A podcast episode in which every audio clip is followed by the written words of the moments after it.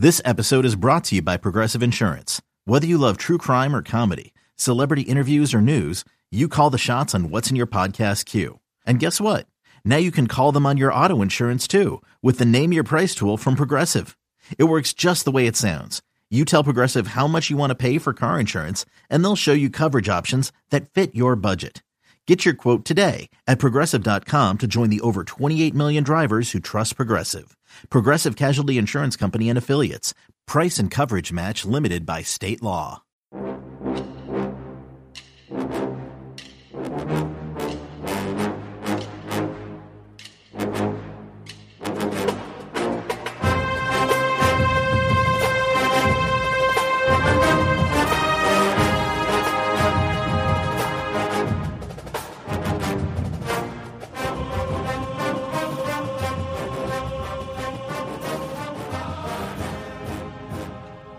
Good morning, Bucknutters. Welcome to the Bucknuts Morning Five here on Monday, October 21st, 2019. I am Dave Biddle. Very happy to be joined by Bill Bank Greene.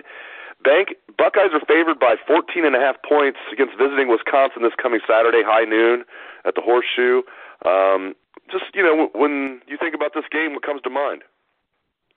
Well, I think um, over the years, uh, Wisconsin is a team that they're they're easy to prepare for. You know, they would be the opposite of playing Oklahoma with Lincoln Riley with all their different variations, different looks, all the motion, everything they do to try to confuse you. With Wisconsin, it's just, you know, we're coming right after you and we're going to see who the better man is. And they don't trick you, they don't fool you, they really don't confuse you.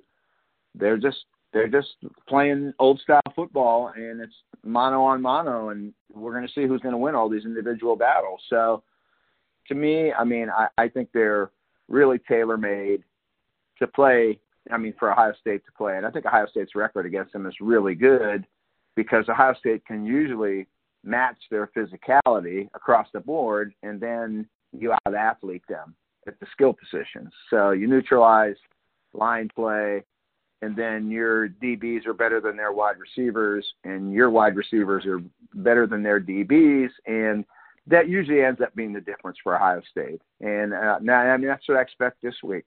I mean, Wisconsin's going to come in and play hard. They're going to battle. They're going to fight. They're very well coached. They do what they do, and they do it well.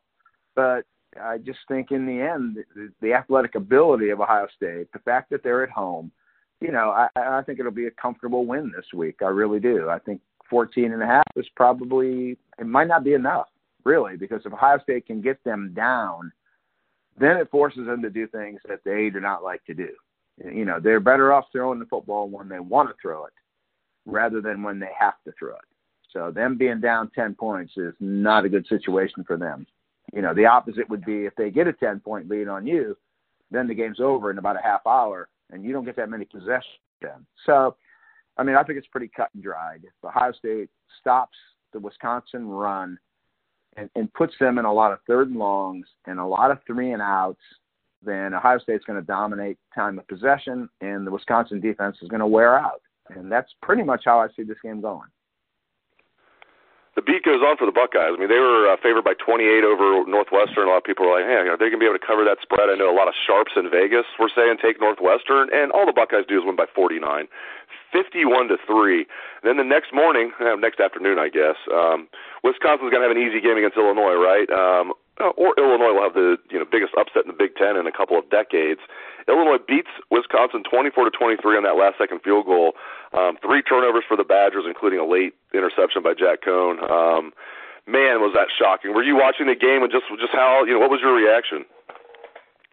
Shocked, you know, really shocked. Um, you know, I kind of thought Illinois was getting a little better, but by a little better, I I just thought they were moving out of the Rutgers and Maryland realm, right. and you know, kind of getting into the maybe average range, but I didn't think they were ready to take on Wisconsin. You know, they did play Michigan good. They were down early against Michigan and they fought their way back. But I just thought Wisconsin's, you know, a lot better than Michigan and you know, there's no chance here, but like I say, it, it put Wisconsin in a position that they don't want to be in, and they're forced to throw, and it doesn't work. So, you know, I we'll see what happens this week. I mean, I think this game. I, I think after about a quarter or a quarter and a half, you're going to know where this game's going. I mean, if Wisconsin could jump out to a 14-3 lead, that game's probably going to go to the wire. If Ohio State's up 14 nothing right out of the chute, then Wisconsin has a problem. So, I mean, I, th- I think it's really cut and dried this week. I think it's just physical ability against physical ability. I don't think there's a lot of fooling or, you know, a lot of trick plays or a, a lot to prepare for. It's just be ready to be in a battle, and you know, the better man will win. Saturday night, everybody, uh, I'm sure in Buckeye Nation was watching the Penn State Michigan game. Penn State jumps out to a 21 nothing lead, and they had to hang on. They Penn State wins 28-21 over Michigan. My biggest takeaway, Bank, I didn't think either team looked very good. What were your thoughts? Yeah, I thought it was like two two football games, two different games. You know, early on, Penn State looked like they were just going to run them out of the building, and you know we've seen situations like this in the past where, you know, it's a, it's been a home team dominated series. The past three years, those scores were all like 45 to 10 in favor of the home team. The home team starts fast, and they just beat the, beat the visitor into the ground. You know, and that's what I thought was happening again here. And somehow, you know, Harbaugh got his team righted, and they were the better team in the second half, where Penn State dominated first half. And you wouldn't think that Michigan offense would be able to come back from being down, you know, two or three scores, but they did. And I felt if that if Ronnie Bell makes that catch in the end zone and that game goes to overtime, I really felt Michigan was going to win that game. I thought they had the momentum. They were really moving the ball on offense. Penn State was going nowhere at that point. So, you know, I thought Penn State was clearly the better team in the first half, and Michigan was the better team in the second half. And you know, it ended up being a really entertaining game in the end. I mean, it was a great game, and you know, like I say, it was it was probably Michigan's last stand. You know, it was a game they needed desperately. They fought it out, and and if they wouldn't have dug so big of a hole, they probably could have won that game. Yeah, no doubt about it. Yeah, and even digging the hole, as you said, if Ronnie Bell makes that catch, and that kid's never going to live that down. He seems like a really good player too. Uh, he's never going to live that player. down. Yeah, yeah. Just he's ask, a really just good ask Ryan player. Hamby. Yeah, and, I, and Ryan Hamby's Yeah. a good guy. Just ask Ryan when you hear the name Ryan Hamby. What's the first thing? I don't, I don't even need to say the rest of the Yeah. sentence. Buckeye fans know what I'm talking about. So that kid will No. never live that down. Um, all right, let's move on and talk some recruiting. Um, what's the latest with running back recruiting? Give me some good news here, Bank. Is there anything going on? You can uh, any good news you can pass along to the listeners about 2020 running back recruiting? Well, I think um, you know, Miyan Williams. I I really believe if he and his mother will find a way to Ohio State's campus, and you know, at the at the pace they're moving at, you know, you would think that Ohio State was located in uh, you know the middle of Russia or something because they really seem to have a hard time getting from Cincinnati to Columbus, um, and and that's a, a sense of concern. You know, in the past they've had a hard time getting him on the phone. Um, he's had this Ohio State offer for a long time.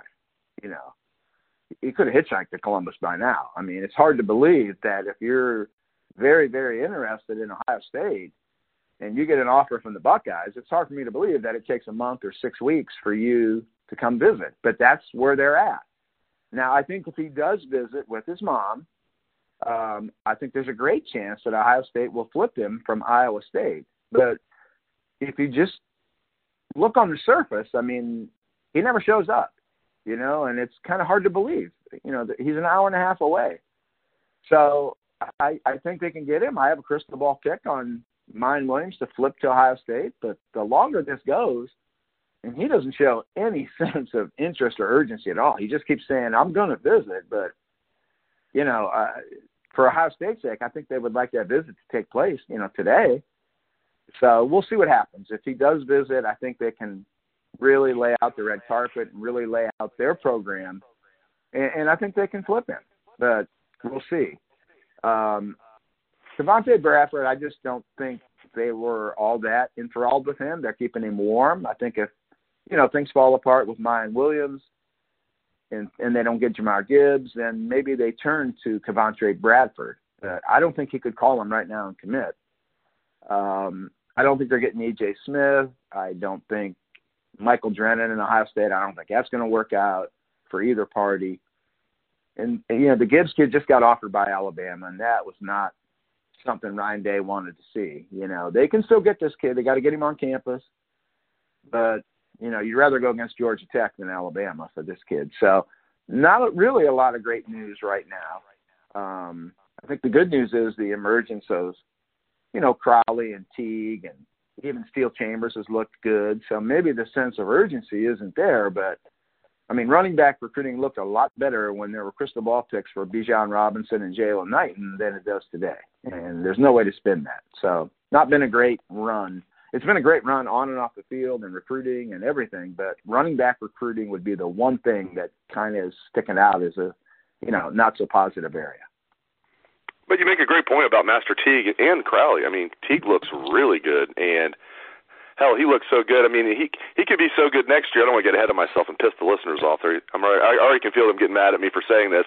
Teague looks so good to me. I wouldn't be surprised if if he's uh, three and done at Ohio State. He'll be a third year sophomore next year. I hope I'm wrong. I hope he stays longer than that. But uh, be a good problem to have well, if he's that good next year, and then he, you know, is that good where you can leave early. Go ahead it's the greatest problem you can have. I mean, you want a team full of three and out guys.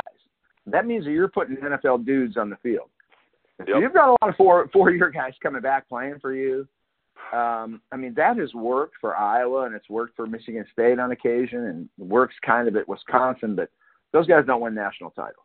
You know what I mean? You win national titles with Zeke Elliott's and Joey Bosa's and and those guys are three and out guys, and you want you want 85 of those guys. I mean, you want all NFL players all over your field, and as long as you're continuing to recruit at that level, you're fine. You know, you lose guys like that, and you plug the next dude in, and away you go. So, yeah, I think Master Teague, you know, he's a running back. Running backs don't like to stay four years, so he's going to go into next season looking to go to the NFL. I promise you that. Now, we got the cart way ahead of the horse with him, I tell you, but you know, your point is is well taken. I mean, he would be on my list of an early NFL entry guy. You know, when you project what he did this year over a full year next year, he looks like a high draft pick to me. So I think your point's well taken. Yeah, he looks like I'm not just saying this because he wears a number 33. Maybe that's part of it, psychology, like you know, psychologically. But he looks like a better version of Joe Montgomery, and Joe Montgomery was really good. I mean, he just, I just like the way he runs that football. All right, last thing, they have 24 commits so far in the 2020 class. How many can they take? How many do you think they will take in this class, Bank? Well, you know, we went through that little problem early in the year where they thought they were stuck at 25, and, and they were the only school in America that really thought that, and you know the other ones knew that it wasn't true. So now that's cleared up. Um, I think they're going to get C.J. Stroud. I think they're going to get um, another defensive end. They're hoping it's Tyler Baron, and they're in a battle with Kentucky for him. Um, I think they're going to get one more running back for sure. I think they would take two if they could get Miyan Williams and Gibbs. I'm not sure they can. And since they got Ryan Watts, I don't think there's the urgency there now to take another DB. I think they're fine there. So I think I think they can fit three more, maybe four more, and then you know you wait and see where things are at. You get closer to signing day. That's when the craziness happens, especially down south with kids that have been committed to schools for 16 months and then they decommit and find a new school in 16 days. So I think if Elias Ricks falls in their lap somehow, they'll find a way to take him. If one of these big time running backs is unhappy with their situation and they, you know, feel like they want to change the scenery, they they would make room for one of the big timers. So I think they'll take three more, four more, and then leave open the possibility that if a superstar falls in your lap, you make room and you take him. Great stuff as always from Bill Bank Greene. Always uh, love having you on the show, man. Uh, he always comes strong. Appreciate it, Bank, and I appreciate all the listeners out there for tuning into the show. Hope everyone has a great day. Let's hear that Buckeye swag, best damn band in the land.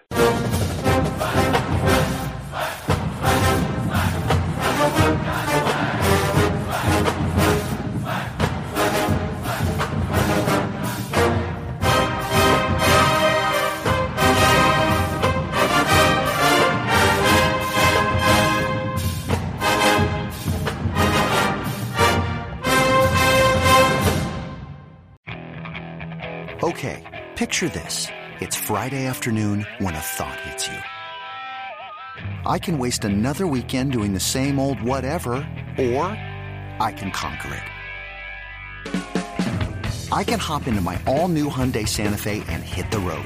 Any road. The steeper, the better Because my all new Santa Fe is available with HTRAC, all wheel drive, so I can hit the trail without a worry in the world. Heck, with three rows and best in class rear cargo space, I can pack the whole family in with all our gear. We've got available dual wireless charging for our phones, so we'll never lose touch with civilization, and we won't lose touch with the primordial power of Mother Earth. So, which is it? Waste the weekend or do something a little more epic? And conquer it in the all new Hyundai Santa Fe. Visit HyundaiUSA.com or call 562 314 4603 for more details. Hyundai, there's joy in every journey.